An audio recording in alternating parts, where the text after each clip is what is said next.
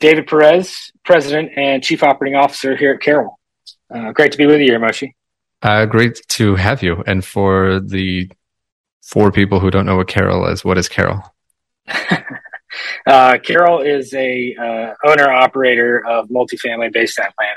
We've got uh, thirty-five thousand units uh, across the U S, uh, mainly located in uh, southeastern markets, but we've started to expand kind of west into business-friendly states.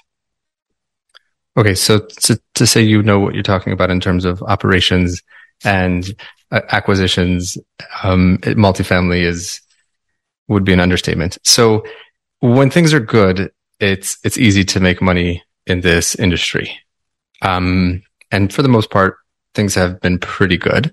Um, but when things are not so good, that that's where you know those that are good kind of rise up, and those that are not as good are going to unfortunately sink a little bit. So, what are you? What's your outlook on where the industry is heading in terms of the economy, rents? Are things heading up? Are they heading down? And then, if you're feeling those are heading down, or even if they're not, what would you? How would you approach that?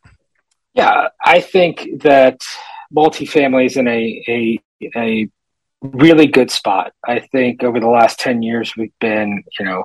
having uh, continuing sort of up into the right, you know, uh, good stuff generally happening. Um, and a lot of that's been kind of the supply and demand issue, um, and uh, general migration patterns that have occurred in certain locations have been um, great. But then it's also been, call it new household formations, you know, particularly during COVID that drove so much demand.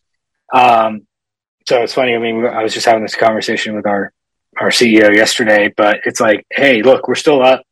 If we went up forty percent, uh, and the industry sort of is the darling right now of all different food groups and property types and, and all those things.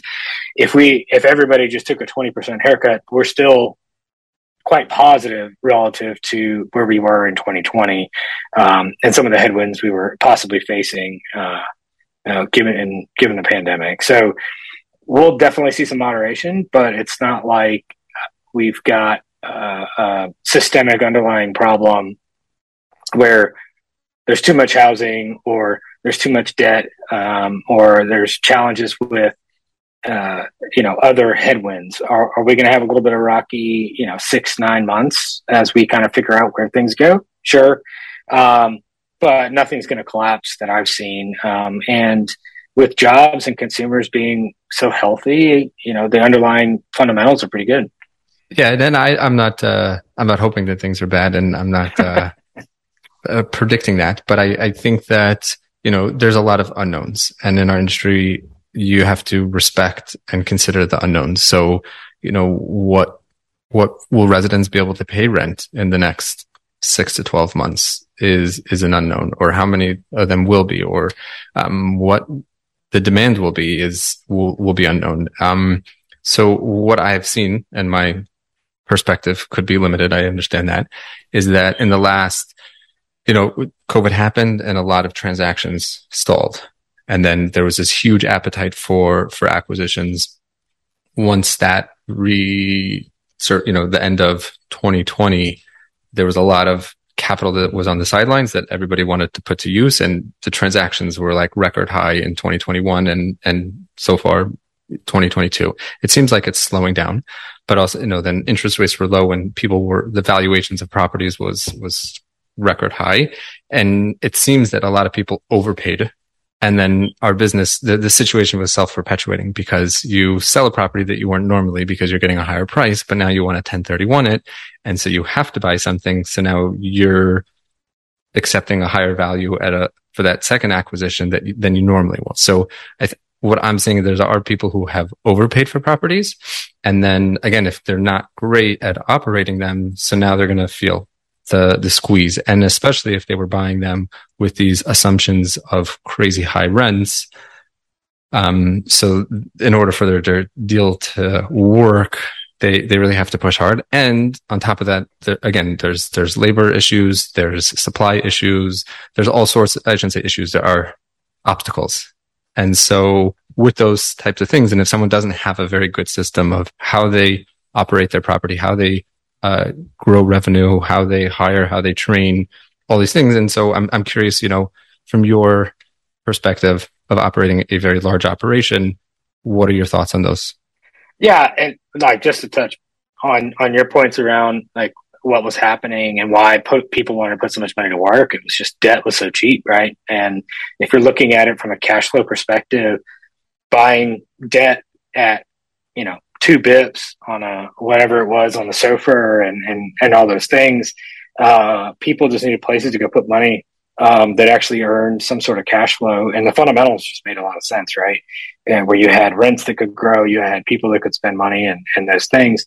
Um, But you're right. I mean, in order to, it's great to have a business plan on paper, but in order to sort of uh, get those returns, you've got to be able to turn that into um, execution. And, and the operations and execution has uh, been challenging given, you know, labor markets and people, and then even some consumer thoughts and attitudes and some government meddling and what people had to pay and didn't have to pay, um, you know, in terms of rents. So a lot of the things we tried to focus on were, you know, all of a sudden in May, everything on my watch list turned green, where I had a nice little Christmas tree before, some reds and greens, but, you know, all of a sudden occupancies were trending in the right way. Renewals were great. You know, rents were increasing. We were crushing G P R. Um, so we really just took a step back and said, okay, this is our opportunity to really think about the future, because we don't have to really worry about so much the present right now. Demand for housing for us was so great, uh, especially in the locations that we are across the Southeast and, and in some of the like Phoenix and, and Denver and, and Vegas markets. Um, so we really kind of just buckled down as a team and tried to figure out how do we provide the most value moving forward for the customer. Because we knew organically rents were just going to grow, but expectations were also growing as well. Like, hey, if I'm going to pay ten, twenty percent more, what am I getting for that ten or twenty percent that I didn't have to pay the year before? So a lot of our focus has been around the, the experience and that customer experience. So we've got, we developed this, this model, we call it the ease model, where we just really are walking ourselves through the eyes, through the shoes of our customer and our end customer, because ultimately that's what feeds our business. And uh, in order to really maximize that value, you've got to have a great product, which means, you know, you're maintaining it, you're keeping it up and those things.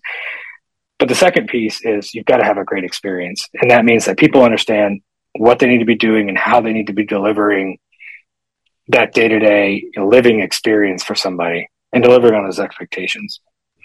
And so what does, uh, is that, you know, your senior, your C-level team sitting around in a conference room and saying, hey, we need to focus on the experience, and then How do we, how do you approach that? And then how do you measure that? Yeah, I mean, it was definitely senior management team. Um, you know, back in twenty nineteen, we installed, uh, we, we ripped and replaced our, our tool around uh, customer satisfaction. So we really did, were keen around N P S scores, measuring that, measuring the results of that. And then um, being strategic around, we don't want to necessarily game the system.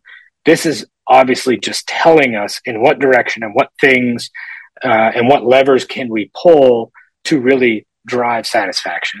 So N P S scores have become, you know, a, a big metric for us um, in driving and understanding where we've got some challenges, where we've got some problems, and really trying to aggregate that. You know, secondly, there's, you know, some things around, well, where does the focus need to be? Um, and because the focus didn't need to necessarily be around, you know, how do we get the most value for rent um, or make sure the system there or the market rates or all those things we're doing, um, we could just focus on satisfaction. Um, and I'll tell you that just consumer sentiment, you know, really soured through twenty twenty. We were making lots of good progress as we got up to COVID. And then uh, it's been a challenge since as we've worked through that. And it's a challenge just in our industry with, with trying to get people up to speed on on how to work through customer challenges while also uh, serving the property and the clients and the owners, um, you know, and, and the needs of the business from a reporting perspective.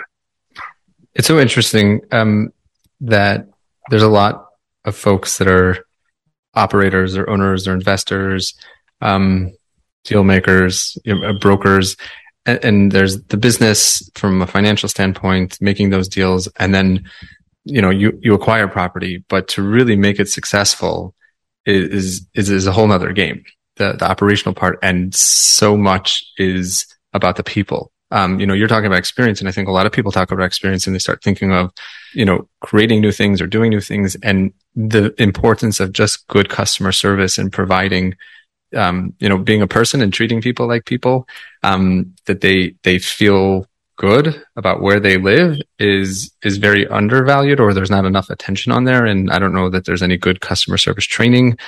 Um, I'm, I'm a customer of, of U S A A, and their customer service is fantastic. And every time I talk to somebody, I was like, do you guys have customer service training? And the most of it is just like their, their training is about like their value and their values and their mission. And, and then people just care. And I think that there's not enough of that. And it's interesting because, you know, at your seat, you're, you know, you have investors, you have an operation, and there's the financials, and there's a very big part of our business, the, the people in it, and the customer satisfaction, the customer service, the employee satisfaction. So it's very refreshing to hear you talk about that. Um, and then we're, we're wrapping up on time. Um, something that's very unique that I noticed just like looking at your website, you guys are a private company, and yet you do this annual report. You share, you're very, seems to be very transparent about your business. Um, why do you do that? And yeah, why? Yeah, look, we like to sort of celebrate the good work that we're doing. Um, and, you know, it's a marketing tool as well, it, but it's, we want investors, owners, managers, and even people to feel comfortable in, in dealing with us. Um, and, and, you know, being truly a partner with us, and whether that's we, you work for the company, or uh, you are, um, you know, investing with us or letting us manage one of your, your communities. We just really want people to, uh, feel comfortable with, like, we're not, we're not hiding what we're trying to do. We're trying to be thoughtful and, and forward. And while we not, might not be required to do, uh, these, these things, you know, we feel like it's important to have that transparency so that, you know, your partners really understand kind of where you're coming from. Um, and your employees feel good about, you know, where they're working. Yeah. I, I, I like sports analogies, and you have the sports teams where they, you know, they study a lot of film, and, and then the really good teams, like, they could tell you exactly what they're going to do. And it's like, try and stop us. And I think in a lot of our industries, like, oh, we don't want to give away our secret sauce, and we're giving away too much. And, and I don't know if this is your attitude, but I, I like it. It's like, hey, this is what we're doing. We're going to be transparent, and, and you want to try to take something from it, go ahead, but we're going to just, we're going to be Carroll, and, and we're going to go do our thing. Well, I mean, you mentioned earlier the, the book Radical Candor, as we were chatting before this, but uh, she's got a great story about, you know, how Google just tried to make, you know, these little tiny incremental changes along the way. And there's no way that somebody could duplicate, you know, you can make one big new thing or product or enhancement, right? And anybody can go and copy that. But if you're just constantly improving, there's no way that anybody can copy that, right? It's just a, a nuanced approach in how we approach our daily, weekly, monthly, annually processes here, whether that's on the investing side or the management side, um, and, or our people side, that, uh, you know, make this, you know, a, a unique and different kind of place to be. Uh, yeah. So the way we, we, we wrap up is curious questions. Um, where's a place that you travel to this summer? So we went and took a, a extended family vacation. There were twenty-one of us that went to Punta Cana in the Dominican Republic uh, for a week, which was fantastic. It was actually uh, cooler than it was in Atlanta. Um, and it was a, a really nice, just getaway with the family. Uh, I've got four kids that are uh, between the ages of ten and four. So, um, they had a great time hanging out with their cousins and, and, uh, grandma and grandpa and everybody else. So it was a good time. And what does the president of Carroll do on the weekends? Most of what I do is coach, uh, kids sports. So we've got baseball, lacrosse, basketball, uh, softball, soccer, everything you can say, uh, going on, um, mostly on the weekends. Do cheer on, uh, the Georgia Bulldogs and Atlanta Braves. I've been in Atlanta for nearly forty years. So it's pretty hard to extricate, uh, that from me. What's more challenging, coaching a ten year old sports team or operating a thirty-five thousand unit management company? Uh, they have, they have their own challenges, uh, both emotional challenges and, and, um, intellectual, uh, tactical challenges, just getting people in line. Uh, it's actually a really great corollary. So, uh, uh, and last but not least, uh, what's a book recommendation? So, um, I mentioned Radical Candor, fantastic book. Um, and really kind of puts, you know, some things in perspective on, on how to really have tough conversations and, and expect things from others. Uh, more, you know, just interesting books. I finished reading, um, The Invincible Machine a little while ago, story of Ethereum, kind of ends in twenty eighteen.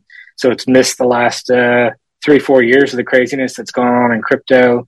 Um, and then there's the story of, of uh, The Founders, uh, which is the story of PayPal and uh, the whole PayPal mafia and how it all came up with Elon Musk and, and crew that um, uh, really have now founded so many different and interesting companies and how they all came out of two thousand nine. Um, I'm sorry, nineteen ninety-nine, uh, thinking that their original product, which was beaming money back and forth between Palm Pilots, uh, grew into this massive, uh, you know, hundreds of billion dollar kind of company, you know, today.